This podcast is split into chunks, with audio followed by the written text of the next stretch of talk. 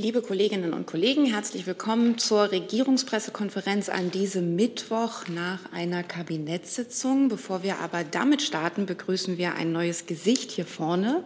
Das ähm, Ministerium, ich hoffe, ich sage es jetzt richtig, für Wirtschaft und Klima oder andersrum. Ich glaube, die Frage war noch offen. Stellt sich ein neuer Sprecher vor.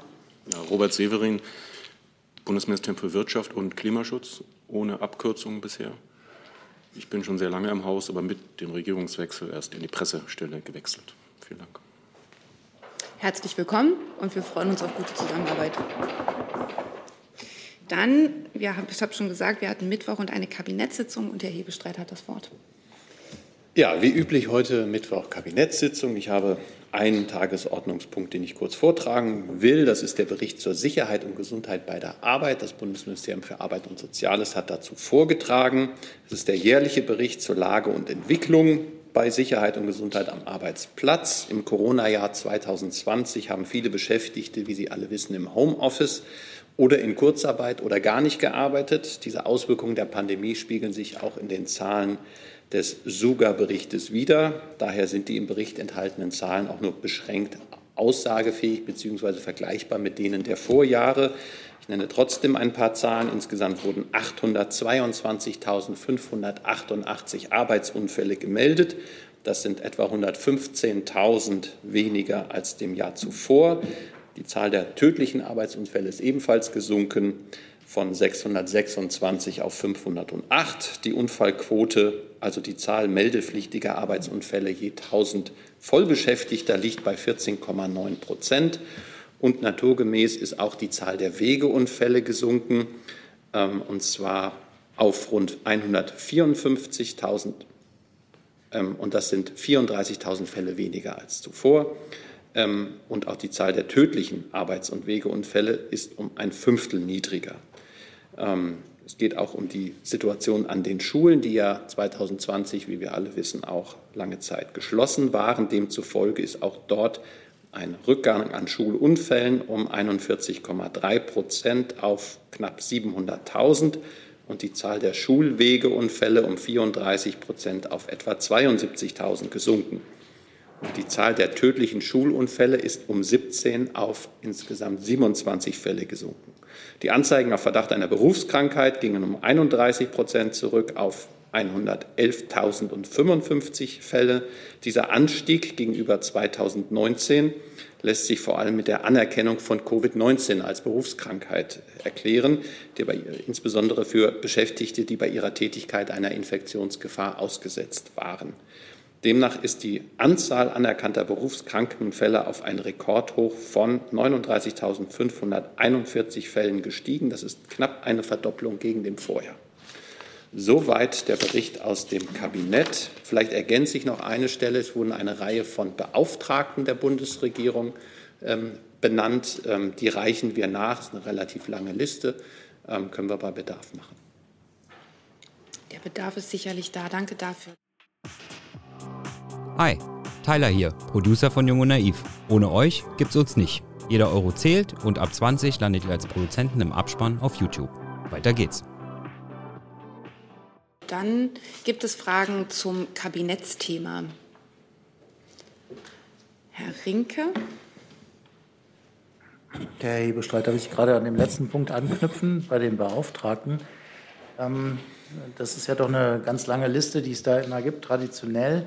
Es sind aber anscheinend noch nicht alle Beauftragte ernannt. Gibt es da irgendwie eine Frist, bis wann das geschehen soll? Und wird eigentlich bei allen Beauftragten ähm, nach dem Musterverfahren, dass die äh, jeweils zu den Parteien gehören müssen äh, in den Ministerien, äh, die auch die Minister oder Ministerinnen stellen?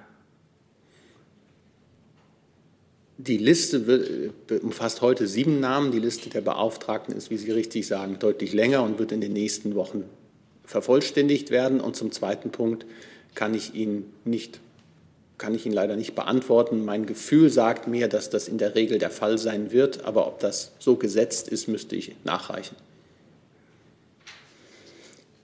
Der Frage dazu, Herr Darke. Also Frage zum Kabinett, wenn wir da jetzt schon sind. Äh, waren die Taxonomiepläne der EU heute Thema im Kabinett? In der Kabinettssitzung waren sie kein Thema, nein. Dann Nachfrage dazu, wie ist da der Stand der Meinungsbildung? Wird man sich da in Brüssel enthalten oder dagegen stimmen? Ich glaube, da gibt es gegenüber den sehr ausführlichen Ausführungen hier vom vorgestern, von Montag von mir keinen neuen Stand. Man guckt sich jetzt an, wie der Vorschlag des Delegated Acts genau aussieht im Detail. Das prüft man in den einzelnen Häusern und dann setzt man sich zusammen und äh, entwickelt eine gemeinsame Haltung der Bundesregierung. Und wenn die entwickelt ist, teilen wir sie auch mit. Das sind jetzt Fragen zur Taxonomie, sehe ich das richtig? Dann haben wir jetzt geschickt dazu übergeleitet. Frau Küfner? Moment. sagten, Taxonomie sei nicht Teil der Kabinettssitzungsberatung gewesen. Aber was ist denn mit der Vorabberatung? Können Sie zu Themen daraus berichten? Das ist das Schöne, dass die, ich ja sehr früh gesagt habe, diese Vorabberatung des Kabinettes ist vertraulich und darüber wird auch nicht berichtet. Nachfrage, die Themen auch nicht. Also Nein. Herr Rinke? Das wäre auch meine Frage gewesen. Herr Jessen, auch zu diesem Thema? Zu Kabinett. Ja. ja. Ähm, ist unter den Themen, die nicht verzeichnet worden sind, äh, darüber gesprochen worden, dass Julian Assange heute seit genau 1000 Tagen äh, in Haft sitzt und hat die Bundesregierung irgendeine konkrete aktuelle Meinung dazu? Das Thema Julian Assange ist in der Kabinettssitzung nicht diskutiert worden heute. Dann wäre die Frage, äh, vor allem ans Auswärtige Amt, wenn ich das in die Richtung geben darf, äh, und vielleicht auch ans Wirtschaftsministerium, sind denn die beiden Amtsinhaber, äh, der Minister und die Ministerin, die vor einem Jahr noch gefordert haben, die sofortige Freilassung Julian Assange als Bestandteil eines fairen Verfahrens immer noch dieser Meinung. Als wir das letzte Mal fragten, vor etwa drei, vier Wochen, hieß es, man kenne in den Häusern die Urteilsbegründung noch nicht, könne deswegen nicht sagen. Das sollte inzwischen bekannt sein. Ähm, ich glaube, Herr Jessen, es gibt schon einen etwas neueren Stand, den ich Ihnen auch schon auf Ihre Frage mitgeteilt hatte vor na, drei Wochen, äh, als ich Ihnen darüber berichtet habe, dass die Außenministerin ähm, bei ihrem bei ihrer Teilnahme am Treffen der G7-Außenministerinnen und Außenminister in Liverpool am Rande dieses Treffens äh, mit der britischen Außenministerin über diesen Fall gesprochen hat. Äh, das ist ein Fall, der äh, international ähm, viele Menschen bewegt. Und das ist auch ein Fall, ähm, an dem die Außenministerin äh, interessiert ist. Und deswegen hat sie auch das Gespräch mit ihrer britischen Amtskollegin, wie gesagt, in Liverpool dazu gesucht. Im Übrigen möchte ich wirklich noch mal auf das verweisen, was ich Ihnen, ähm, es ist jetzt, glaube ich, tatsächlich drei Wochen her, gesagt habe, auch zum Stand des Verfahrens. Will das Wirtschaftsministerium ergänzen? Dazu kann ich nichts ergänzen. Herr Minister Habeck hat sich dazu geäußert. Ähm, dazu kann ich keinen neuen Sachstand vermitteln in dieser Frage. Dann würde ich beim Thema Kabinett noch mal zurückspringen auf das Thema Beauftragt. Es gibt nämlich die Bitte online vom zum einen ARD Hauptstadtbüro und auch von Maidudin EPD, doch die Beauftragten, die benannt wurden, bitte zu nennen, wenn das möglich ist. Das mache ich natürlich sehr gerne. Es sind ja auch nur sieben. Fange ich an bei Dr. Franziska Brandner, die für die Dauer der Amtszeit als parlamentarische Staatssekretärin beim Bundesministerium für Wirtschaft und Klimaschutz als Sonderbeauftragte der Bundesregierung für die Umsetzung der, oh, jetzt muss ich das, Extractive Industries Transparency Initiative in Deutschland benannt wird. Äh, Anna Christmann, Mitglied des Deutschen Bundestages, wird die Koordinatorin der Bundesregierung für die deutsche Luft- und Raumfahrt der parlamentarische Staatssekretär beim Bundesministerium für Wirtschaft und Klimaschutz, was noch keine Abkürzung hat, äh, Michael Kellner wird Beauftragte für den Mittelstand. Claudia Müller wird Koordinatorin der Bundesregierung für die maritime Wirtschaft und Tourismus. Luise Amtsberg wird zur Beauftragten für Menschenrechtspolitik und humanitäre Hilfe im Auswärtigen Amt. Ähm, dann gibt es noch Sven Lehmann, parlamentarischer Staatssekretär im Bundesministerium für Familie, Senioren, Frauen und Jugend, wird Beauftragter für die Akzeptanz sexueller und geschlechtlicher Vielfalt, in Klammern Queer-Beauftragter. Und dann gibt es noch die ähm, für das Amt des Beauftragten für Religions- und Weltanschauungsfreiheit der Bundesregierung wird im Bundesministerium für wirtschaftliche Zusammenarbeit und Entwicklung Frank Schwabe beauftragt. Das waren alle sieben. Danke dafür. Frau Abbas dazu. Ja, ich habe dazu noch ähm, eine Frage. Nach unseren Informationen soll es auch einen Rückführungsbeauftragten der Bundesregierung äh, geben, ähm, der mit unkooperativen Herkunftsländern über Abschiebungen ähm, verhandeln soll. Wo soll diese Stelle angesiedelt werden? Wird das im Bundesinnenministerium sein oder im Auswärtigen Amt? Beziehungsweise können Sie etwas zu dieser Stelle sagen? Wird es die geben? Und wenn ja, wo? Also im Bundesinnenministerium liegen im Moment keine Informationen darüber vor, dass der Themenbereich äh, zu bedienen ist, ist klar. Es gibt seit Jahren im BMI einen Stab, der sich mit Rückkehrfragen beschäftigt. Aber ob es einen Beauftragten dafür geben soll, das kann ich im Moment nicht beantworten. Okay, danke. Keine Nachfrage. Weitere Fragen zu dem Thema sehe ich auch nicht mehr. Dann würde ich in den Bereich weiterer Fragen, die mir teilweise vorab auch schon Themenbereiche signalisiert wurden, einsteigen. Erstes Thema Corona. Ich sage dann schon mal, was noch auf der Liste steht. Es ist unter anderem Telegram, Ukraine, ich starte mal beim Themenkomplex Corona mit einer online eingereichten Frage von Rebecca Bärheide, Deutsches Ärzteblatt. Wie sieht der Zeitplan für die MPK am 7. Januar aus? Wann beginnt die Sitzung und welche Zusammensetzung ist geplant? Ich glaube, da gab es Montag noch keine Antwort. Vielleicht gibt es jetzt eine. Ich glaube, die Zusammensetzung der Ministerpräsidentenkonferenz, die ist klar. Das sind die Ministerpräsidenten und Ministerpräsidenten der 16 Bundesländer und die Bundesregierung unter Führung des Bundeskanzlers. Und ähm, ähm, die Sitzung ist terminiert für Freitag, Beginn 13 Uhr. Wenn Sie mich jetzt fragen, wann sie zu Ende sein wird und wann die Pressekonferenz ist, kann ich Ihnen das leider nicht sagen. Das liegt an, in der Natur der Dinge. Ähm, schauen wir mal. Dann machen wir im Saal weiter. Frau Abbas. Ähm, ja, wird es vor der MPK noch eine Stellungnahme des Expertenrates geben? Und äh, wenn, ja, wenn ja, wann?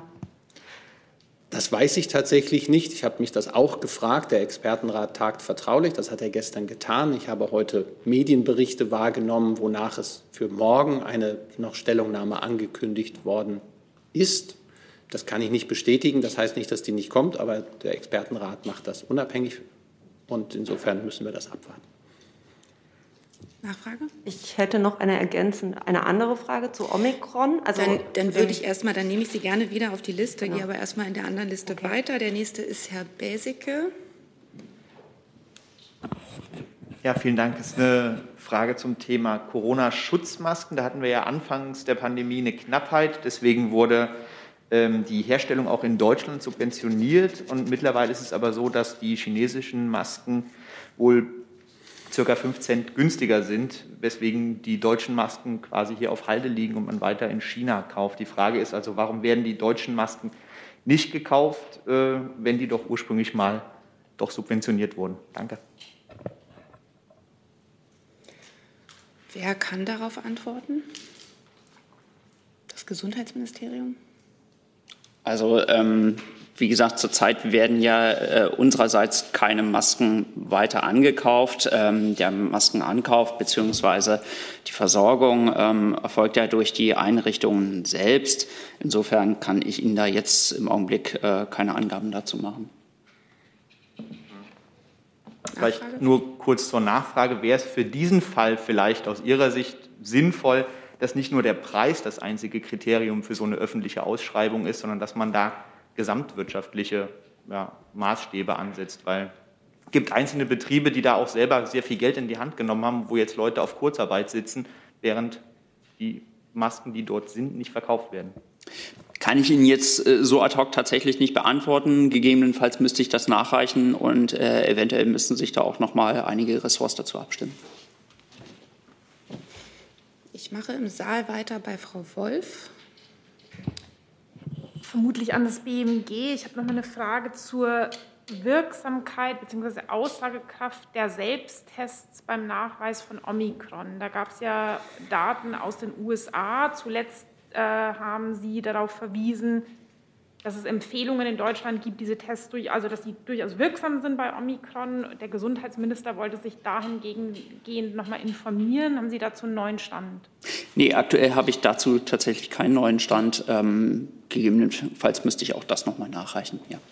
Können Sie denn sagen, ob es in Deutschland ähm, vor dem Hintergrund der Infektionslage, wie sie bei uns speziell ist, weiterhin Untersuchungen dazu gibt, wie aussagekräftig diese Tests beim Omikron-Nachweis sind? Sie wissen ja, dass es auf der Webseite des BfArM tatsächlich ähm, eine Liste von ähm, zugelassenen oder besser gesagt für die Erstattung zugelassenen ähm, Antigen-Schnelltests tatsächlich gibt. Äh, diese wird fortwährend halt eben auch evaluiert auch vor dem Hintergrund äh, neu auftretender Varianten. Und ja, insofern wird diese nach wie vor aktualisiert, auch wenn neue Tests hinzukommen. Frau Jennen. Der Gesundheitsminister, der hat auch äh, bei der MPK oder für die MPK auch neue Kontaktbeschränkungen äh, angekündigt. Können Sie ein bisschen näher ans Mikro ja. gehen? Danke. Der Gesundheitsminister hat für die MPK auch neue Kontaktbeschränkungen angekündigt. Jetzt wollte ich erst mal wissen, ähm, ob das jetzt auch die Position der Bundesregierung insgesamt ist und Herr Hebestreit, ob Sie da vielleicht auch schon was Konkreteres sagen könnten. Der zweite Satz macht mir die Antwort auf, Ihren, auf Ihre erste Frage leichter. Die MPK tagt am Freitag 13 Uhr und dann wird alles miteinander diskutiert. Ähm, in der Regel ist es so, dass man sich eng abstimmt in der Bundesregierung. Und insofern können Sie auch davon ausgehen, dass wir genau wägen anhand der Zahlen, die wir haben, welche Konsequenzen wir ziehen. Es gibt eine enge Abstimmung mit dem Expertengremium, mit den Wissenschaftlern und Wissenschaftlern. Herr Krömer war heute auch im, im Kabinett und hat dort ähm, vorgetragen, als ähm, Vorsitzender des Expertengremiums. Also insofern gibt es da eine breite, einen breiten Konsens über das, was jetzt zu tun ist. Aber das diskutieren wir erst in, im üblichen Verlauf. Heute treffen sich, nein, werden zusammengeschaltet die Chefs und Chefinnen der Senats- und Staatskanzleien. Parallel läuft meines Wissens eine Gesundheitsministerinnen und Gesundheitsministerkonferenz Länder und Bund. Und am Freitag gibt es dann erst die Vorbesprechung und dann die Ministerpräsidentinnen und Ministerpräsidenten, die sich mit der Bundesregierung besprechen. Im Anschluss gibt es eine, eine Pressekonferenz, ich hätte fast gesagt Bundespressekonferenz, gibt es eine Pressekonferenz im Kanzleramt und dann werden alle Ihre Fragen hoffentlich beantwortet werden können. Herr Rinke. Ja, ich wollte nochmal auf das Maskenthema zurückkommen und äh, Herrn Severin fragen. Das Wirtschaftsministerium hat ja damals die Förderung von heimischen ähm, Schutzmasken, FFP2-Masken OP-Masken äh, mit eigenen Förderprogrammen angeregt.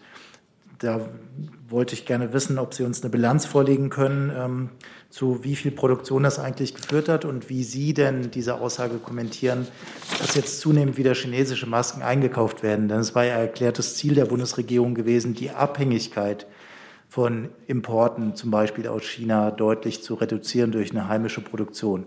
Ist dieser Versuch gescheitert oder ähm, gibt es da neue Initiativen, um das doch noch mal zu ändern? Ja, vielen Dank. Die Bundesregierung hat drei Förderprogramme initiiert für Vorprodukte im Zusammenhang mit der Corona-Pandemie. Das ist, sind zum einen die, das Filtervlies für diese Masken, zum zweiten Borosilikatglas, das sind diese kleinen Fläschchen, in denen der Impfstoff transportiert wird, und das dritte Förderprogramm für Vorprodukte im Zusammenhang mit der Corona-Pandemie sind diese Speziallipide. Dazu gab es gestern eine Pressemitteilung. Der Begriff der Vorprodukte legt nahe, dass es tatsächlich nur um einen Schritt innerhalb der Produktion geht. Wir haben keine zuverlässigen Erkenntnisse darüber, wie viel Produktion dadurch wirklich angeregt wurde.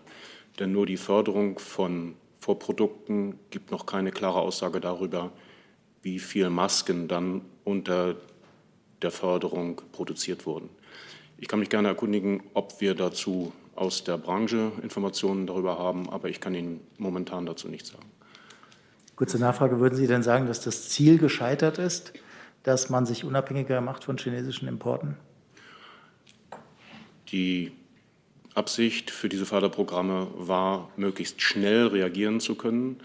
Normalerweise reagiert der Markt auf Erhöhungen in der Nachfrage, aber unter den besonderen Bedingungen der Corona-Pandemie war es erforderlich, Investitionsanreize und auch Investitionsunterstützungen zu geben. Wir haben noch mal eine Frage dazwischen gestellt von der Kollegin Schimanska von Reuters ähm, an das Bundesgesundheitsministerium. Sie bittet um eine Stellungnahme zum Anti-Corona-Medikament Molnupiravir von Merck. Die französische Regierung habe es schon vor Weihnachten wegen mittlerweile schlechten Studienergebnissen abgestellt. In Deutschland ist es dagegen ab letztem Monat wie geplant erhältlich, schreibt sie. Mich würde interessieren, was die Gründe für diese Entscheidung waren und was die zukünftigen Pläne der deutschen Regierung in Bezug auf Anti-Corona-Medikamente sind. Ja, wie Sie wissen, ähm, sind wir äh, permanent dabei, ähm, neu auf dem Markt befindliche Medikamente äh, zur Behandlung von Covid-Patienten ähm, hinzuzukaufen. Ähm, wir haben in der Vergangenheit äh, zahlreiche Medikamente, unter anderem monoklonale Antikörper beschafft.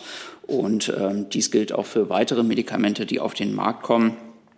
Ähm, ja, das ist eigentlich das, was ich dazu sagen kann. Dann nehme ich noch eine zweite Frage online gestellt von Panayotis Gavrilis vom Deutschlandfunk dazu an Herrn Hebestreit. Er schreibt, Sie hätten vorhin auf Medienberichte und den Expertenrat verwiesen, aber auch gesagt, dass Herr Krömer heute im Kabinett war. Was hat er genau der Bundesregierung geraten? Zu welchen Empfehlungen ist das Gremium gekommen? Herr Krömer hat sich allgemein zur Situation in Deutschland eingelassen und er hat Stand Rede und Antwort den Kabinettsmitgliedern zu einer ganzen Bandbreite von Fragen. Aber wie ich ja gesagt habe, diese Kabinettssitzungen sind vertraulich und daraus gibt es jetzt auch nichts an neuem Stand zu berichten. Und er hat nicht, das ist mir ganz wichtig zu betonen, er hat nicht die Position des Expertenrates zu irgendeinem Punkt dargelegt, sondern er hat einfach allgemein, auch aus seiner Erfahrung als Mediziner an der Charité, die Situation und auch seine Einschätzung zum Thema Omikron nochmal dargelegt. Dann mache ich erst noch mal im Saal weiter bei Frau Abbas. Ja, ich habe ähm, eine Frage zu Omikron. Ähm, die Experten sagen ja, dass ähm, da eher mit milden Verläufen zu rechnen ist, beziehungsweise man milde Verläufe beobachtet. Für wie gefährlich hält äh, die Bundesregierung diese Virusvariante? Gibt es da eine neue Einschätzung? Ja, dann würde ich einfach dazu... Bestreit, oder? Nee, ja. Der Bundesgesundheitsminister hat sich da ja heute in einem Interview sehr breit so ausgelassen. Ich glaube, das beantwortet viele Ihrer Fragen. Deswegen habe ich an das Gesundheitsministerium schon verwiesen. Okay. Genau, ja. Ähm, wie Sie schon richtig gesagt haben, ähm, es ist davon auszugehen, dass bei Omikron es äh, zumindest bei Geimpften eher zu milderen Verläufen kommt. Ähm, was uns allerdings Sorge bereitet, ist die ähm, explosionsartige Ausbreitung von Omikron. Also äh, der, diese Variante ist wesentlich ansteckender als die bisher aufgetretenen Varianten, auch Delta. Und ähm, nur um ein, eine Vergleichszahl tatsächlich zu haben, ähm, wir haben jetzt ähm, innerhalb der ähm, vergangenen 24 Stunden weltweit 12,5 Millionen Neuinfektionen mit Omikron tatsächlich ähm, verzeichnen müssen. Um da einen Vergleichswert zu haben, bei früheren Varianten war das nie mehr als eine Million. Das heißt, wir haben eine wesentlich höhere Zahl an täglichen Neuinfektionen. Und das führt natürlich auch zu mehr Krankenhauseinweisungen, selbst wenn man dann äh, unmittelbar mildere Verläufe dann tatsächlich hat. Und äh, das gefährdet eben auch die Funktionsfähigkeit der kritischen Infrastruktur. Das äh, müssen wir auch in anderen Ländern gerade beobachten, unter anderem den USA oder Großbritannien. Und ähm, auf diese Welle gilt es sich jetzt halt in Deutschland vorzubereiten. Vielleicht darf ich da kurz ergänzen, weil wir ja genau in dieser Situation jetzt sind, dass wir auf Omikron blicken, dass wir eines wissen, am besten vor Omikron und gegen eine Infektion schützt eine frische Boosterung.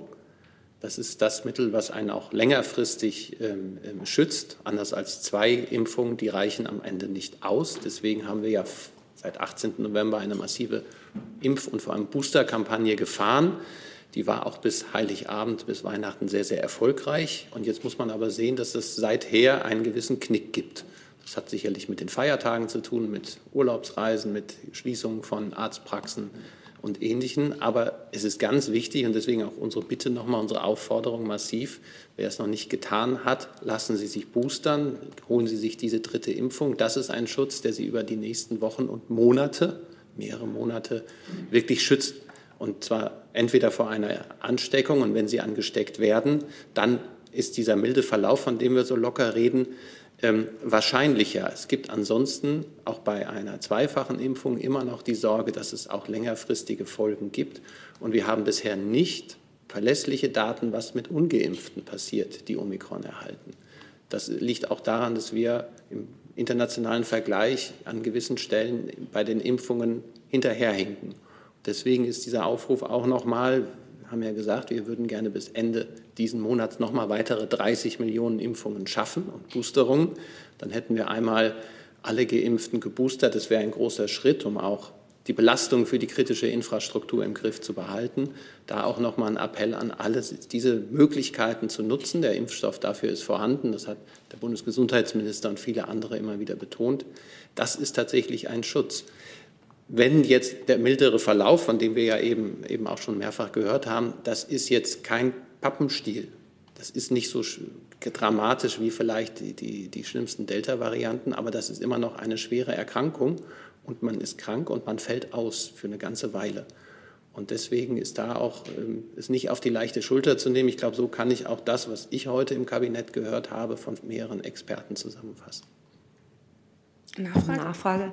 Ähm, war es angesichts dieser Einschätzung der explosionsartigen Ausbreitung so klug, ähm, die Testpflicht ähm, für Geboosterte an einigen Stellen ähm, wegfallen zu lassen?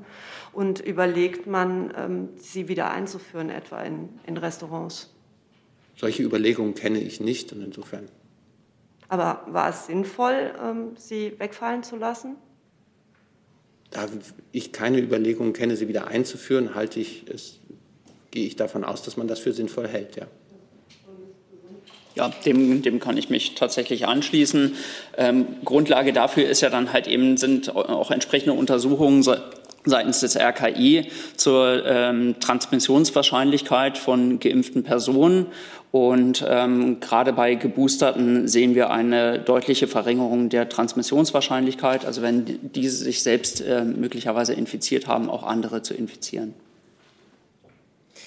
Ich habe auf der Liste zum Thema Corona noch die Kollegin dort, dann noch mal Herrn Rinke, Frau Küfner und Frau Wolf und auch noch online weitere Fragen. Ich würde, weil ich noch, Herr Jessen, ich würde dann die Liste zum Thema Corona damit gerne bewenden lassen, weil ich wirklich noch eine Reihe anderer Themen angemeldet bekommen habe. Ähm, nehme jetzt mal zwei Fragen, die online gestellt wurden, zusammen, weil bei beiden geht es äh, mehr oder weniger um die Diskussion, ähm, was die Verkürzung der Quarantänezeit angeht. Boris Reitschuster fragt, das Gesundheitsministerium, auf welchen wissenschaftlichen Erkenntnissen beruht der Vorschlag, dass bei dreifach geimpften Menschen die Quarantänezeit ohne Test verkürzt werden soll? Ähm, und Panayotis Gavrilis vom Deutschlandfunk fragt zur Corona-Warn-App. Äh, er schreibt, wer eine rote Kachel hat, bei dem bleibt sie 14 Tage in der App vermerkt. Ist geplant, diesen Zeitraum zu verkürzen und die, und die Implementierung eines negativen Tests zu ermöglichen, damit die Warn-App wieder auf grün springt. Ja, vielleicht zur, zur ersten Frage von Herrn Reitschuster. Dazu hat sich ja ähm, Herr Minister Lauterbach heute im RD-Interview geäußert. Ähm, die äh, angedachte Verkürzung der Quarantäne basiert auf wissenschaftlichen Erkenntnissen zur ähm, Generationszeit. Also wie lang ist die Phase, in der sich das Virus im Körper ausbreitet und die Phase, in der ein Mensch tatsächlich auch ähm, ansteckend ist. Bei Omikron ähm, ist diese Generationszeit viel kürzer. Und insofern ähm, lässt sich da halt eben tatsächlich auch bis zu einem gewissen Grad die Quarantänezeit verkürzen. Zur zweiten Frage ähm, der ähm, Corona-Warn-App.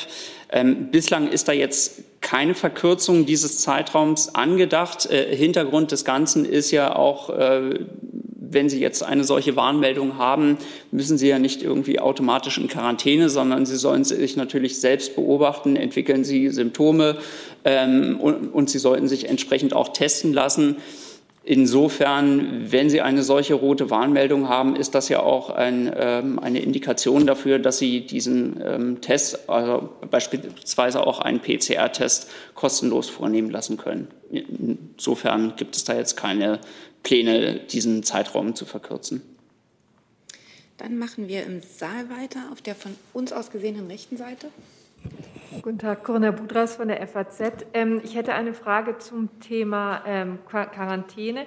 Nur eine kurze Verständnisfrage. Wenn ich das richtig verstanden habe, sind ja die Quarantäneregeln eigentlich Ländersache. Ne? Also dient das, ähm, also einerseits die Frage, dient dieses Treffen äh, am Freitag auch einer gewissen Vereinheitlichung? Und wenn das so ist, wie groß ist denn die Spreizung derzeit? Also können Sie da irgendwelche Angaben machen? Also offensichtlich scheint es ja da unterschiedliche Regelungen zu geben. Ähm, dazu kann ich Ihnen tatsächlich keine Angaben machen. Aber ja, deshalb ähm, trifft man sich natürlich. Ich kann jetzt dieses, äh, die Gespräche da äh, natürlich nicht vorwegnehmen. Aber Ziel des Ganzen ist schon, dass man zu einem einheitlichen Verständnis halt eben tatsächlich kommt. Aber diese Gespräche, wie gesagt, kann ich da jetzt einfach nicht vorwegnehmen. Und also zu den unterschiedlichen Regelungen in den Ländern, das, also Müsste ich Sie leider bitten, sich da an die Länder zu wenden, ja. Ich glaube, an der Stelle muss man auch noch mal, da kommt mit Omikron eben ein neuer Faktor hinzu. Bisher ist es, die 14-Tage-Regel war ja auch aufgrund der wissenschaftlichen Erkenntnisse, wie lange es dauert, bis Delta nicht mehr ansteckend ist, wenn man so will. Das, was das Gesundheitsministerium ja ausgeführt hat, ist, dass Omikron schneller sich ausbreitet, aber dann schneller in Anführungszeichen auch wieder abklingen kann. Und dann muss man sich auch noch überlegen, das haben wir ja auch in der Vergangenheit hier gemacht, dass wir die kritische Infrastruktur im Blick haben müssen. Wenn Sie nach England oder in die USA gucken, weiß man, was passieren kann, wenn diese starken Infektionszahlen unabhängig vom Krankheitsverlauf dafür sorgen, dass die Leute nicht zur Arbeit gehen können, sondern sich in häuslicher Quarantäne aufhalten sollen, ob sie jetzt Kontaktpersonen sind oder sogar Infizierte. Und dass man an dem Punkt auch insbesondere für diejenigen, die in der kritischen Infrastruktur sind, eine Regelung findet, die gesundheitlich zumutbar und zuverlässig ist und trotzdem diese Aufrechterhaltung ermöglicht. Und darum geht es jetzt im Augenblick und deshalb guckt man sich diese Quarantäneregeln neu an. Und das wird am Freitag auch Thema bei der Ministerpräsidentenkonferenz sein. Herr Rinke? Ja, auch nochmal eine Frage zu Omikron an Herrn Gülde. Ähm, Sie haben ja auf die starke Ausbreitung eben hingewiesen. Können Sie uns sagen, ob Omikron äh, mittlerweile dominant ist in Deutschland oder in Teilen von Deutschland? Weil es gibt ja einige Bundesländer, Berlin zum Beispiel, die gemeldet haben, äh, dass es hier schon dominant sei. Also was ist der Kenntnisstand, was die gesamte Bundesrepublik angeht? Ja, zurzeit gehen wir von einem ähm, Omikron-Anteil von 25 Prozent äh, deutschlandweit aus.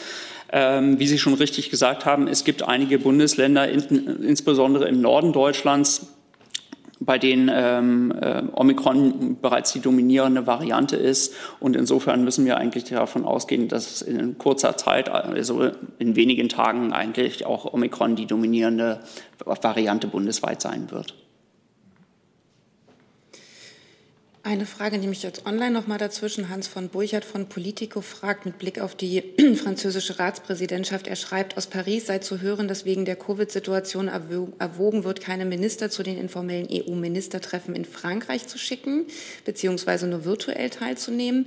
Gibt es diese Überlegungen? Gibt es dazu bereits Entscheidungen? Und wird Außenministerin Baerbock am Gymnich-Treffen nächste Woche teilnehmen, fragt er. Meines Wissens gibt es dazu überhaupt keine Festlegungen bislang. Und dann ist es ja so, wie wir das immer machen, über die Termine der jeweiligen Ministerinnen und Minister und des Bundeskanzlers entscheiden wir zeitnah. Das Auswärtige Amt, was zu ergänzen? Nee. Dann im Saal weiter bei Frau Küfner. Ja, noch eine Frage an Herrn Gülde. Die amerikanische FDA hat ja jetzt den BioNTech-Impfstoff für Boosterimpfungen ab zwölf Jahren freigegeben. Inwieweit gibt es da Überlegungen im deutschen Gesundheitsministerium? Macht man sich da von der IMA-Zulassung weiterhin abhängig oder will man das auch unabhängig vorantreiben? Ja, wir haben uns ja tatsächlich hier in Deutschland auf das Verfahren geeinigt, dass äh, die EMA tatsächlich ähm, das, äh, die Zulassungsinstitution für die Zulassung von Impfstoffen ist. Das gilt auch für die Boosterimpfung. Und insofern müsste dann entsprechend auch die Entscheidung der ähm, Europäischen Arzneimittelbehörde ähm, abgewartet werden. Äh, dazu ist allerdings noch eines zu sagen. Äh, grundsätzlich ist es ja so, dass wenn ein Impfstoff zugelassen ist, auch für eine bestimmte ähm, Altersgruppe, dass das auch eine ähm, Auffrischungsimpfung durchaus ermöglicht. Ähm, in diesem Fall aber, wie gesagt, ähm, warten wir dann entsprechend die Zulassung noch ab. Frau Wolf. Eine Frage an Herrn Alter um, zur Belastung der kritischen Infrastruktur. Mich würde interessieren, ob es in irgendeiner Weise eine bundesweite Koordinierung oder Empfehlungen gibt, wie Notfallpläne erarbeitet werden können, beispielsweise bei den Wasser- oder Stromversorgern.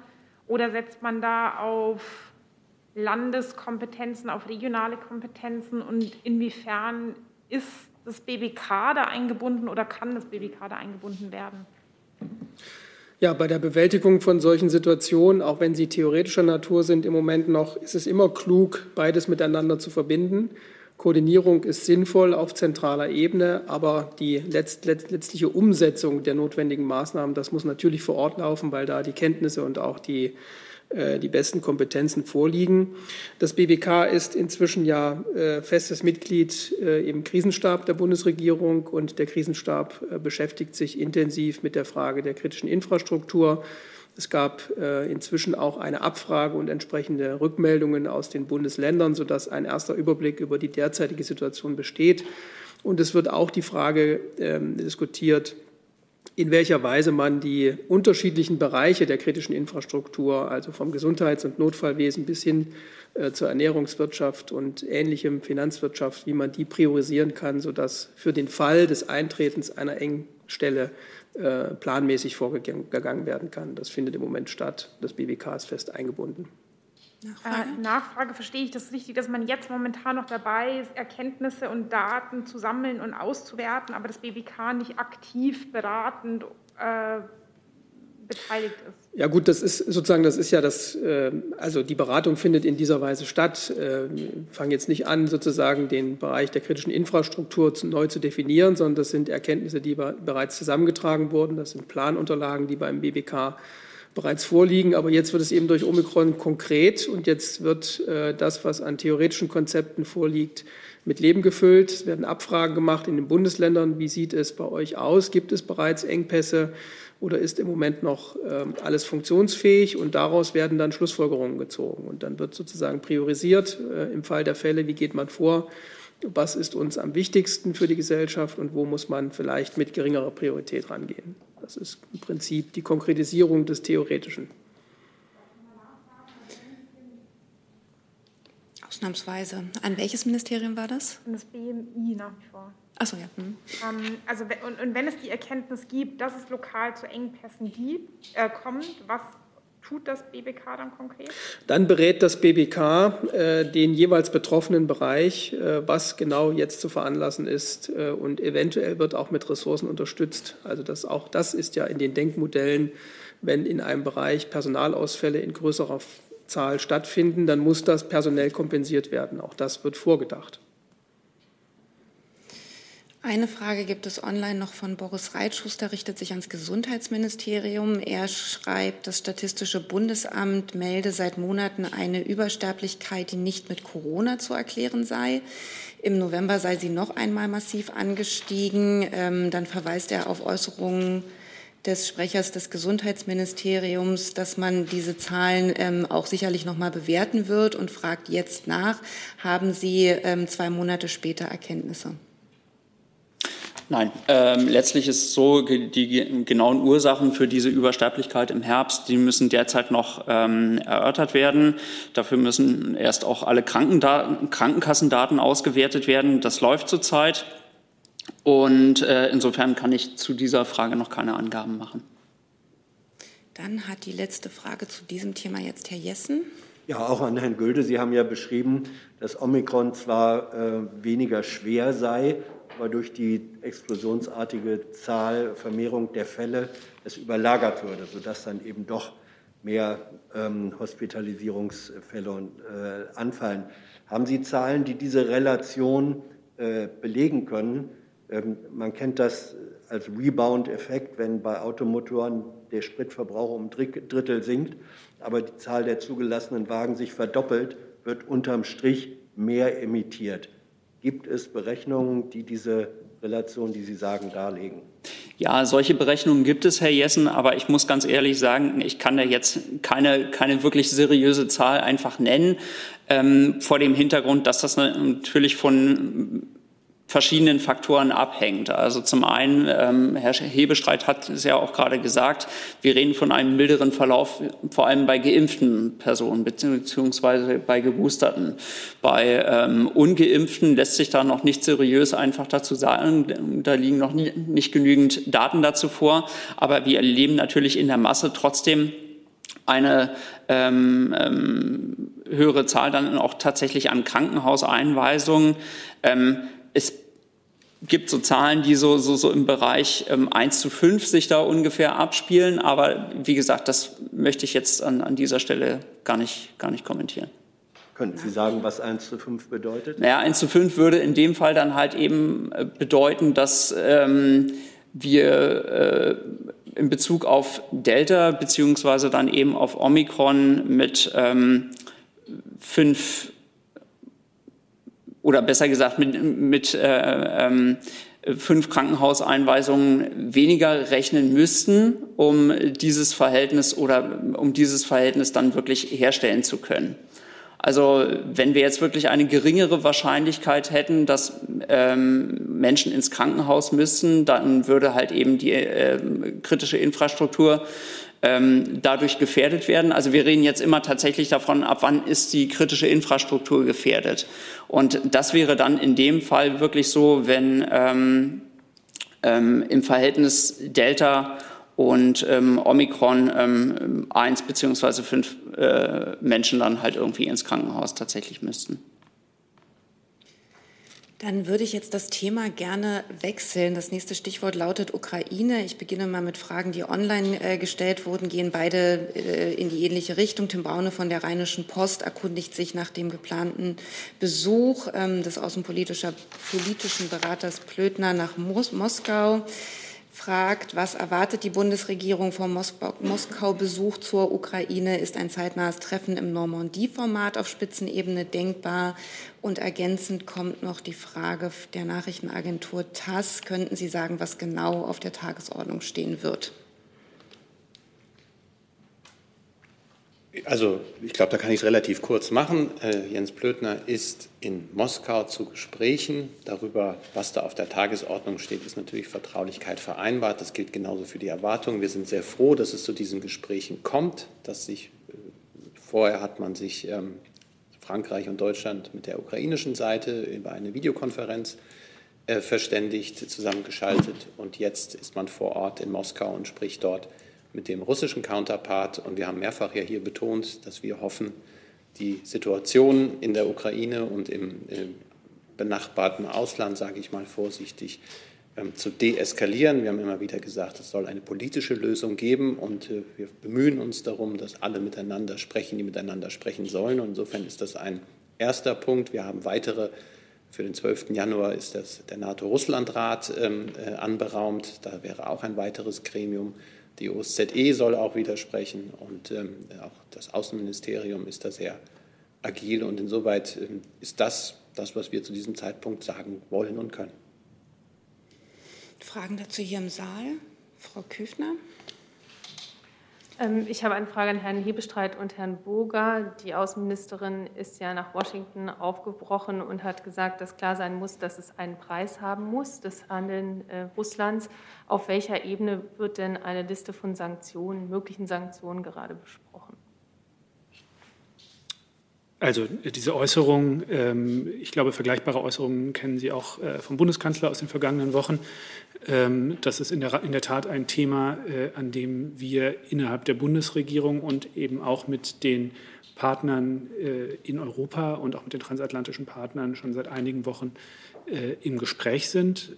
Das ähm, ist auch sicherlich Thema der Gespräche der Außenministerin jetzt in Washington. Und äh, da hat die Außenministerin auch sehr deutlich gesagt, ähm, entscheidend ist, dass wir als Partner, auch als transatlantische Partner, dazu an einem Strang ziehen. Vielleicht noch von mir ergänzend, ich glaube, Sie können immer davon ausgehen, dass wir eng, vertrauensvoll und partnerschaftlich in dieser Bundesregierung zusammenarbeiten. Und auch in dieser sehr besonderen Frage tun wir das.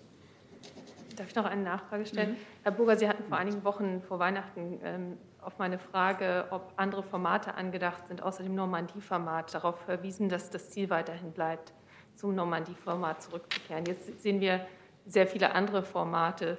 Sind Sie damit diesem Ziel näher gekommen oder haben, ist der Eindruck des Außenministeriums, man ist weiter davon entfernt? Die Außenministerin hat vor Aufbruch nach Washington auch gesagt, es gibt jetzt eine ganze Reihe von verschiedenen Gesprächen. Ich paraphrasiere jetzt in verschiedenen Formaten, aber entscheidend ist ja, dass wir in all diesen verschiedenen Gesprächen dieselbe gemeinsame Botschaft senden. Äh, und diese gemeinsame Botschaft ist klar, dass Grenzen in Europa unverletzlich sind und äh, dass wir insofern als äh, internationale Gemeinschaft und als äh, europäische und transatlantische Partner zusammenstehen äh, und dass jetzt der Weg zur Lösung äh, des Konflikts nur über den Dialog führt. Es ist gut, dass es jetzt eine Reihe von verschiedenen äh, Gelegenheiten dafür gibt im NATO-Russland-Rat, in der OSZE. Es wird auch sicherlich weitere Gesprächsformate geben, an denen auch Deutschland beteiligt ist. Ähm, der Regierungssprecher hat gerade über die gemeinsamen Gespräche äh, von Herrn Plötner mit seinem französischen Kollegen in Moskau und mit der Ukraine berichtet. Das ist ein Beispiel. Auch äh, im Auswärtigen Amt gibt es äh, Pläne für weitere Gesprächsformate und überall in all unseren Gesprächen, auch mit den westlichen Partnern, auch beim G7-Außenministertreffen in Liverpool beispielsweise, ist immer auch die Unterstützung für eine Fortsetzung der Gespräche im Normandie-Format zum Ausdruck gekommen. Das ist das etablierte Format, in dem von allen Seiten akzeptiert äh, in der Vergangenheit über die Lösung äh, des Konflikts in der Ostukraine gesprochen wurde und aus unserer, aus unserer Sicht und auch aus Sicht unserer Partner auch weiter gesprochen werden sollte. Sie haben mitbekommen, dass es in den Gesprächen, die jetzt geplant sind, auch um Fragen geht der europäischen Sicherheitsordnung, die über den Konflikt im Donbass hinausgehen. Auch das ist legitim. Ähm, wie gesagt, aus unserer Sicht äh, um Fortschritte bei der Umsetzung ähm, des Fahrplans von Minsk für die Ostukraine zu erreichen, ist und bleibt das Normandie-Format das akzeptierte Format. Eine Frage vom Kollegen Giegold, Augen geradeaus, ähm, dem, glaube ich, die Autokorrektur reingehauen hat. Ich vermute, er, er meint, ähm, Borrell habe eine EU-Trainingsmission in der Ukraine angesprochen und fragt, wie steht die Bundesregierung dazu? Das ist eine Diskussion, die seit einiger Zeit in Brüssel läuft. Ich kann Ihnen da keinen aktuellen Diskussionsstand mitteilen, aber das ist etwas, was in den Brüsseler Gremien äh, seit längerer Zeit diskutiert wird. Herr Warwick, Ihre Frage zur Ukraine hatte sich erledigt? Nee. Dann haben Sie die nächste. Ach so, das ist das, das Weiße? Nee, oder ist es das? Ja. Am 1. Januar kam es in Kiew und anderen ukrainischen Städten zu Feierlichkeiten anlässlich des Geburtstages des Nazi-Kollaborateurs und radikalen Antisemiten Stepan Bandera. Das israelische Außenministerium hat diese Fackelmärsche verurteilt und eine Aufklärung, Untersuchung von antisemitischen Manifestationen während dieser Märsche gefordert. Da würde mich interessieren, Teilt denn die Bundesregierung, teilt das Auswärtige Amt diese Einschätzung des israelischen Partners, also was die Verurteilung des Marsches angeht und die Aufklärung der antisemitischen Vorfälle während dieser Märsche? Die Bundesregierung verurteilt und stellt sich gegen jede Form von Antisemitismus und gegen jede Glorifizierung ähm, der Verbrechen der Nazis. Ich kann Ihnen ergänzend sagen, dass wir natürlich auch die von der Organisation ukrainischer Nationalisten teilweise unter Leitung Banderas begangenen Verbrechen, äh, insbesondere an Zivilisten, äh, verurteilen. Ein erheblicher Anteil, das muss man im Kopf behalten, an diesen Verbrechen wurde in Kollaboration mit deutschen Besatzungstruppen begangen. Nachfrage? Äh, noch eine Verständnisfrage. Die das israelische Außenministerium hat diese Verurteilung ja am 1. Januar formuliert. Wenn ich das richtig gesehen habe, hat das Auswärtige Amt bis jetzt, sozusagen bis zu dieser BPK, dazu noch keine Stellung genommen. Können Sie noch erläutern, wieso Sie eine Woche damit gewartet haben, das in dieser Form zu verurteilen? Sie haben mir jetzt die Frage gestellt. Also ohne Frage keine. Ich kann nicht sagen, ob unsere Botschaft in Kiew dazu äh, in irgendeiner anderen Form kommuniziert hat. Ich glaube, unsere Haltung dazu ist sehr klar. Herr Rinke. Herr Burger, ich hätte ganz gerne noch mal nachgefragt ähm, zu der Borrell-Reise und dieser, wie Sie sagten, in Brüsseler Gremien diskutierten Ausbildungsmission in der Ukraine. Sie hatten jetzt noch nicht gesagt, ob die Bundesregierung das eigentlich unterstützt, äh, dass die EU als solche auch so eine militärische Ausbildungsmission in der Ukraine unternimmt. Wie gesagt, das ist etwas, was derzeit äh, in Brüssel diskutiert wird, ähm, wo äh, natürlich auch die Frage ist, was überhaupt Parameter dafür sein können. Und insofern ist es da jetzt auch noch zu früh, über eine Positionierung der Bundesregierung zu sprechen. Aber wenn ich kurz nachfragen darf, äh, gibt es denn irgendwie eine, eine Haltung hier in Berlin, äh, ob so eine Mission sinnvoll wäre oder würde sich die Bundesregierung auf die Position stellen, dass, wenn man das überhaupt macht, äh, das eher im NATO-Rahmen geschehen sollte? Ich muss jetzt wirklich nochmal auf das verweisen, was ich gerade gesagt habe. Die Diskussionen dazu laufen in Brüssel. Und es ist zu früh zum jetzigen Zeitpunkt, sich dazu zu positionieren, ob das gut oder schlecht ist. Frau Jennen? Ja, die Bundesaußenministerin hat diese jetzige Phase auch als eine entscheidende Phase bezeichnet. Was äh, führt zu dieser Einschätzung? Was bedeutet das, wenn diese Gespräche jetzt scheitern würden? Ähm, äh, sieht sie da die Möglichkeit tatsächlich eines militärischen Konflikts? Und dann nochmal zu den Formaten. Ähm, ist äh, eines der, der verschiedenen Formate dann eventuell auch ein direktes bilaterales Gespräch zwischen Scholz und Putin? Also ich möchte jetzt nicht ähm, Antworten auf hypothetische Fragen geben, was wäre, wenn. Äh, die Außenministerin hat darauf hingewiesen, dass jetzt eine ganze Reihe von wichtigen Gesprächen anstehen. Äh, ich werde jetzt auch nicht nochmal wiederholen, welche das sind. Das äh, haben wir, glaube ich, äh, alle parat. Ähm, und natürlich ist es wichtig, dass es bei diesen Gesprächen gelingt, äh, den Einstieg in äh, ja, konstruktive Lösungen zu finden. Äh, daran arbeiten wir, daran arbeitet die Außenministerin jetzt bei ihren Gesprächen äh, in den USA. Es ist auch eine ganze Reihe von weiteren Gesprächen auch der Außenministerin in Vorbereitung. Ähm, das ist das, was ich Ihnen zum jetzigen Zeitpunkt dazu sagen kann. Zu Terminen des Bundeskanzlers äh, wird Herr Hebestreit sicher gleich das sagen, was er bei solchen Fragen meistens sagt. Soll ich sagen oder können Sie es merken? Zu gegebener Gelegenheiten alles weitere. Weitere Fragen zu dem Thema sehe ich nicht. Dann hat Herr Darke ein neues Thema. Vielleicht sagen Sie vorher kurz, ähm, an welches Ministerium das geht, falls ein Sitzplatzwechsel. Richtet sich an BMI und BMJ. Ja, dann brauchen wir. Äh, geht um Telegram-Recherchen von. Warten, äh, warten Sie kurz, bis sich die Kollegin hat umsetzen können.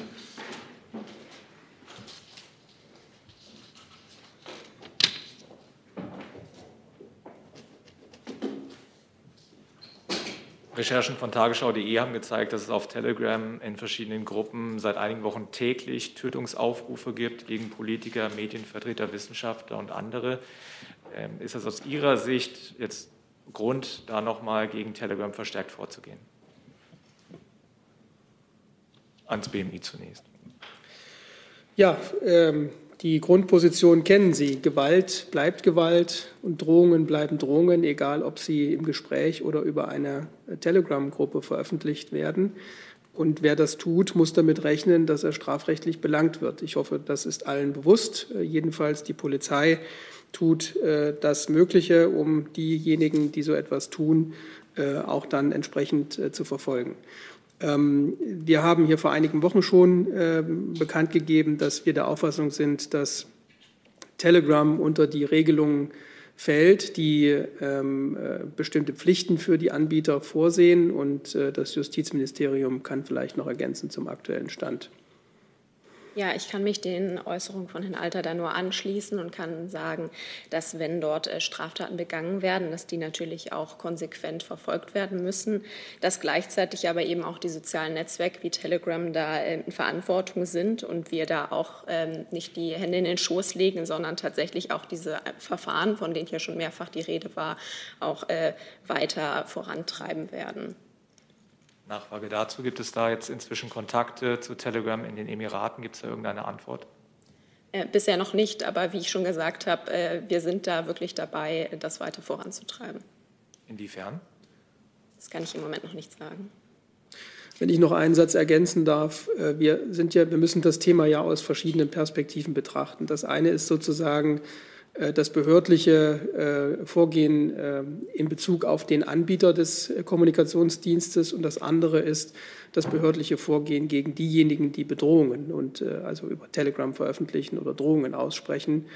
Und es gibt diese Fälle, die kennen Sie auch. Dass der prominenteste Fall war der mit der Drohung gegen den sächsischen Ministerpräsidenten Kretschmer. Ähm, also die Behörden sind durchaus aktiv und versuchen über diese öffentlichen Inhalte auch an die dahinterstehenden Personen heranzukommen. Und dann gibt es eben auch nicht immer Festnahmen, aber zumindest Identitätsfeststellungen, die Voraussetzung dafür sind, dass man Strafverfahren einleiten kann. Boris Reitschuster fragt online, ähm, geht ans Justizministerium, an Telegram habe sich selbst der Kreml die, die, die Zähne ausgebissen, schreibt er. Wie wollen Sie das effektiver machen als der Kreml? Ich glaube, was der Minister auch schon in Vergangenheit gesagt hat, ist, dass wir natürlich da auch versuchen, eine gemeinsame europäische Lösung zu finden und auch eben beim Digital Services Act äh, weiter voranzukommen, ähm, da wir den Eindruck haben, dass wenn wir da eben mit mehreren europäischen Ländern äh, zusammenarbeiten, dass wir da ähm, eher vorankommen können. Weitere Fragen dazu sehe ich nicht. Dann nehme ich ein neues Thema online gestellt von Heitam Ayash. Die Frage geht ans Innenministerium. Er fragt, will die Bundesinnenministerin die Islamkonferenz wiederbeleben und wenn ja, wann? Ähm, der Dialog mit den Religionsgemeinschaften ist der Bundesinnenministerin wichtig, äh, nicht nur aus ihrer eigenen politischen Erfahrung, die sie mitbringt, sondern insbesondere auch, weil das äh, Thema Religionsgemeinschaften auch im Koalitionsvertrag an mehreren Stellen äh, Platz gefunden hat. Ähm, die bisherige Form des Dialogs war die Islamkonferenz. Ob es dabei bleibt oder ob dieser Dialog in einer Weise weiterentwickelt wird, das ist noch offen. Dafür ist es im Moment noch sehr früh. Aber man kann, glaube ich, jetzt schon sagen, allein aus dem äh, Auftrag, den die Regierung sich im Koalitionsvertrag selbst gegeben hat, wird der Dialog zu den Religionsgemeinschaften, äh, auch zu den Muslimen, sicherlich fortgeführt werden. Dann gab es hier im Saal, achso, jetzt frage ich, gucke ich erstmal weitere Fragen zu diesem Thema, sehe ich nicht. Dann hat der Herr Warweg noch mal ein neues Thema. Auch an Sie die Bitte, dass Sie sagen, an welches Ministerium das geht. Verteidigungsministerium.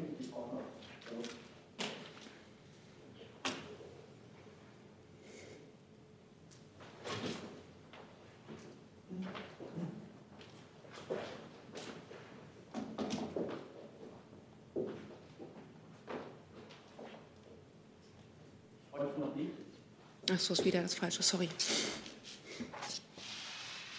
Ähm, die Bundeswehr hat noch letztes Jahr die Herstellung von Vektordaten in hoher Auflösung für das Gebiet der Russischen Föderation in Auftrag gegeben. Mit Vektordaten kann man detailliertes Kartenmaterial oder auch Geoinformationssysteme erstellen, die unter anderem auch Befahrbarkeit des Terrains etc. umfasst. Da würde mich interessieren, aus welchem Grund gibt die Bundeswehr die Herstellung dieser Vektordaten in Auftrag, eingedenk, dass sie ja eigentlich als Verteidigungsarmee konzipiert wurde. Also aus welchem Grund braucht man diese Vektordaten der Russischen Föderation? Vielen Dank, Herr Warwick. Ich muss jetzt einfach mal eine Rückfrage stellen. Auf was beziehen Sie sich? Auf welchen Auftrag? Das ist mir nicht bekannt, was Sie ansprechen. Da bräuchte ich ein paar Informationen, um Ihnen zu antworten. Mhm. Also die Bundeswehr hatte im Herbst einen Auftrag vergeben zur Herstellung von hochauflösenden Vektordaten über das Gebiet der Russischen Föderation.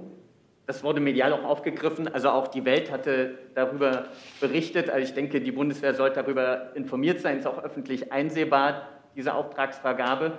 Mich hat einfach nur interessiert, aus welcher Motivation heraus braucht eine Verteidigungsarmee detaillierte Vektordaten der Russischen Föderation.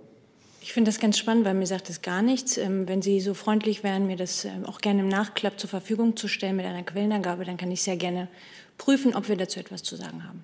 Danke. Dann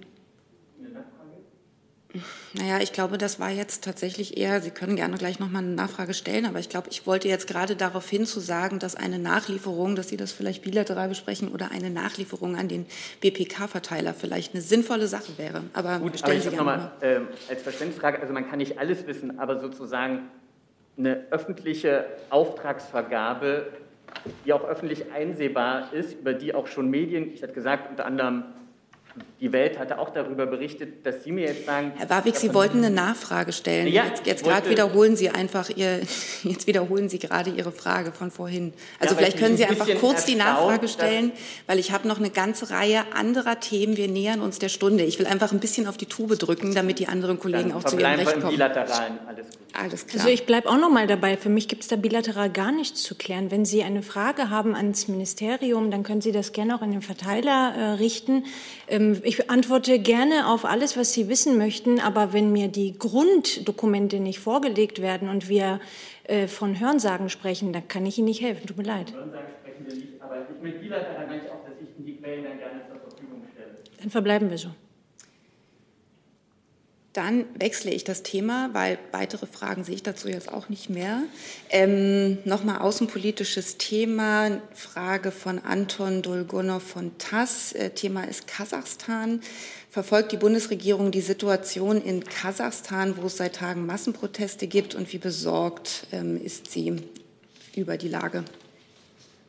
Ja, wir verfolgen die aktuellen Entwicklungen in Kasachstan sehr aufmerksam, auch durch unsere Botschaft in Nur-Sultan und das Generalkonsulat in Almaty, wo sich diese Proteste ja konzentrieren. Unsere Vertretungen sind natürlich in fortlaufendem Kontakt mit ihren Kontakten in Regierungen und auch in der Zivilgesellschaft. Und äh, wir stimmen uns auch eng mit unseren europäischen Partnern dazu ab, einschließlich einer gemeinsamen Reaktion der EU auf die jüngste Entwicklung. Aus unserer Sicht ist entscheidend, dass sich die Lage wieder beruhigt, äh, dass die Regierung mit Vertretern der Protestierenden dort in einen Dialog getreten ist, ist aus unserer Sicht ein wichtiger Schritt dorthin.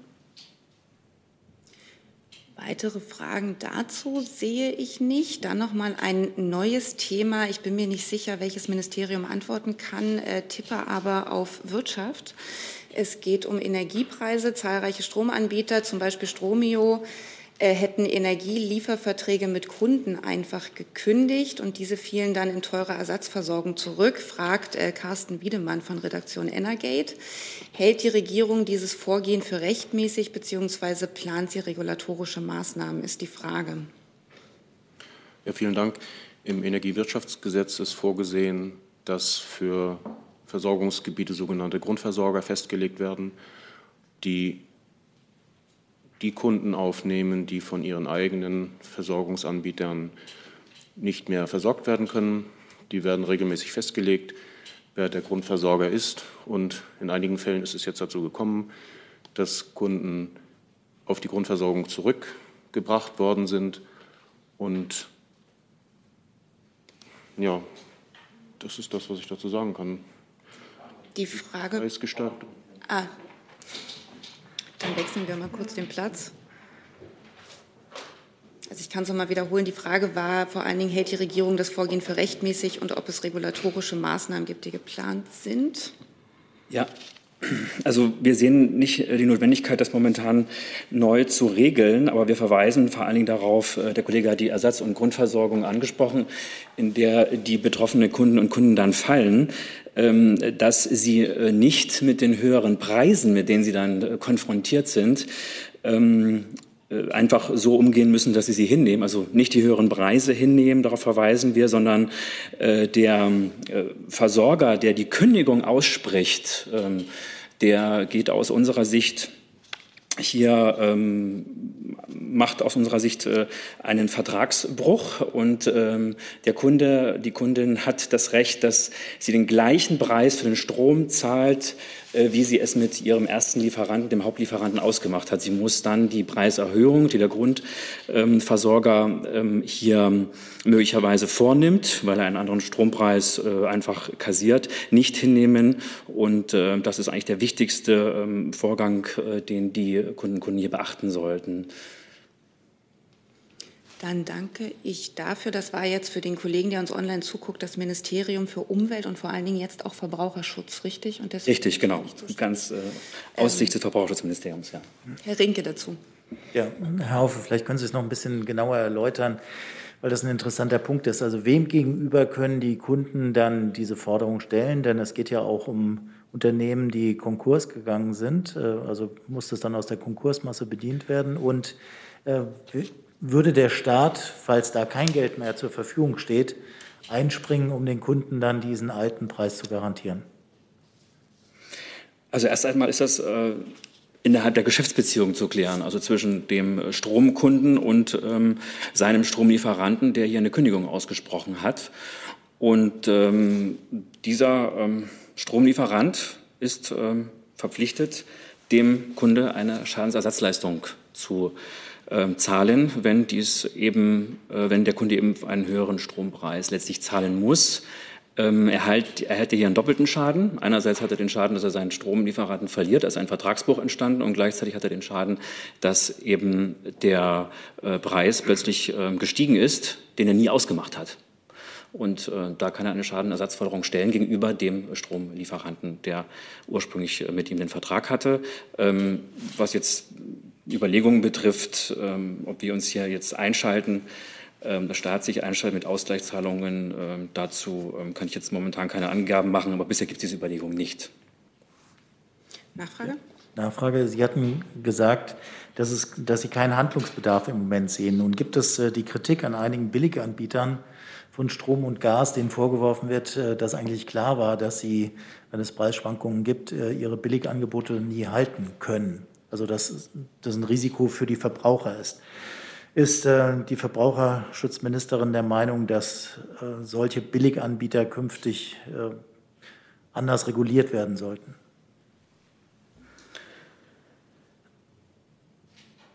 Also ich kann erstmal nur darauf verweisen, dass die Verbraucherzentralen selber ja immer wieder darauf hingewiesen haben, dass solche Billiganbieter durchaus ähm, Berechnungen vornehmen, die eben vielleicht eben nicht wirklich vertraulich und dauerhaft seriös sind. Ähm, ähm, darauf das ist eigentlich keine, keine, keine neue ähm, Erkenntnis. Darauf haben, wie gesagt, gerade Verbraucherzentralen immer wieder hingewiesen. Ähm, was jetzt Ihre Frage anbetrifft, ob wir hier eine Regulierungslücke sehen, das ist, glaube ich, eine Frage, die nicht nur unser Haus betrifft, sondern eben auch das ähm, für die energiezuständige BMWK. Das müsste dann sicherlich noch besprochen werden. Aber ich kann momentan dazu keine Auskunft geben, ob wir jetzt diese schwerwiegende Regulierungslücke, wie es teilweise heißt, wirklich ähm, besteht. Das müssten wir noch mal nachreichen. Dürfte die Frage dann weiterreichen? Ans BMWI? Ja, durch die Erhöhung der, durch die volatilen Gaspreise und nachfolgend die volatilen Energiepreise sind auch neue Erkenntnisse entstanden über das Funktionieren dieser Märkte, über das Reagieren auf erhöhte Nachfrage und ob daraus ein Regulierungsbedarf besteht, das muss dann diskutiert werden. Dazu gibt es noch keine Erkenntnisse. Weitere Fragen dazu sehe ich nicht. Dann noch eine Frage online gestellt. Es bleibt aber bei Energieversorgung. Buschow. Ja? Ich hätte doch noch eine Frage doch zu noch? dem Thema. Dann. Ähm, und zwar an Herrn Hebestreit. Es wurde ja in der Regierung auch ähm, diskutiert, dass man einen Ausgleich zahlt für gestiegene ähm, Gaspreise vor allem. Nun ist es so, dass nicht nur Firmen kaputt gehen, sondern dass, äh, wenn Gasverträge auslaufen, die Kunden in diesem Jahr, im Februar stehen wohl viele Neuberechnungen für Verträge an, vor der Situation stehen, dass äh, die Gasrechnungen sich möglicherweise verdreifachen könnten. Plant die Bundesregierung deswegen über diese angedachten 100 Euro, die es ja mal gab, ähm, hinaus weitere Hilfen zur Verfügung zu stellen für Personen, die speziell von diesen extremen Steigerungen betroffen sind? Zum jetzigen Zeitpunkt kann ich Ihnen da nichts Befriedigendes, Befriedigendes darauf antworten. Wir beobachten natürlich die Situation sehr genau. Sie haben den, die Planung der Bundesregierung auch präzise beschrieben. Ob man darüber hinaus noch tätig werden muss, das ist zum jetzigen Zeitpunkt nicht absehbar. Aber ich nehme das gerne noch mal auf und mit. Ähm, und sollte es da einen neuen Stand geben, teile ich ihn auch gerne mit. Hi, hier ist Tyler. Ich filme das Ganze. Hier ist Thilo. Ich äh, stelle dir die Fragen. Hier ist Hans, ich achte aufs Protokoll und stelle fest, wir sind unter drei. Heimliche Info nur für euch. Gar nicht so heimlich, kann man in den Infos lesen, wie man uns unterstützen kann. Nämlich per PayPal oder Überweisung. Weiter geht's. Dann sehe ich jetzt keine Fragen mehr dazu und nehme noch die Frage von Erika Solomon, ähm, Financial Times. Ich vermute wieder Wirtschaft, das Wirtschaftsministerium, lass mich aber gern wieder belehren. Ähm, sie schreibt, die KfW hat UNIPA eine Kreditlinie von bis zu zwei Milliarden Euro gewährt und fragt, ist das das erste Mal, dass so eine staatliche Kreditgarantie für ein Energie- bzw. Versorgungsunternehmen vereinbart wurde? Ich kann bestehen, bestätigen, dass die KfW eine Kreditlinie für das Unternehmen Uniper ähm, gegeben hat. Ähm, die Uniper hat dazu eine Ad-Hoc-Mitteilung verschickt am 4.1. um 20.15 Uhr, wo genau dargelegt wird, worin der Bedarf besteht. Ich habe leider keine Erkenntnisse darüber, ob das schon öfter passiert ist. Ich müsste das nur, wenn dazu Erkenntnisse vorliegen, würde ich das nachreichen. Gerne, ja, gerne über uns an den ganzen Verteiler. Weitere Fragen dazu sehe ich nicht. Mir wurden auch bislang keine weiteren Themen signalisiert. Ich schaue jetzt noch mal in den Saal. Das sehe ich nicht. Dann danke ich. Ja, dann nehmen wir die noch gerne mit. dem Gesundheitsministerium.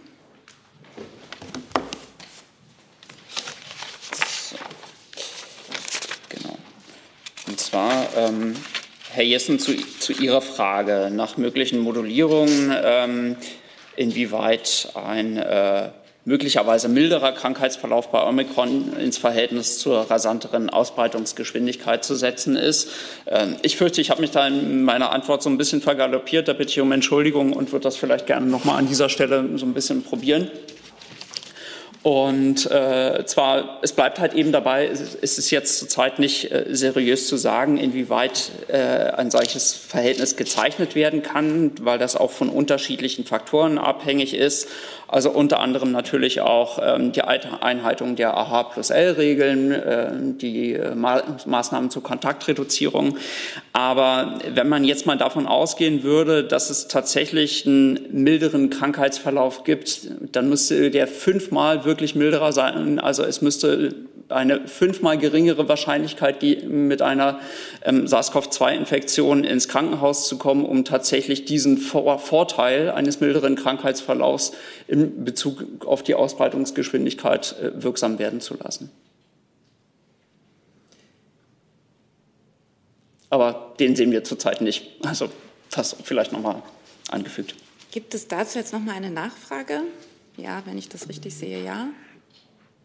Äh, ich hatte es auch genauso verstanden, Herr Gülde. Okay, dann alles gut. Gut, dann schließen wir im versöhnlichen Ton diese Regierungspressekonferenz ab. Am Freitag gibt es die nächste um 11.30 Uhr. Danke unseren Gästen fürs Kommen. Tschüss.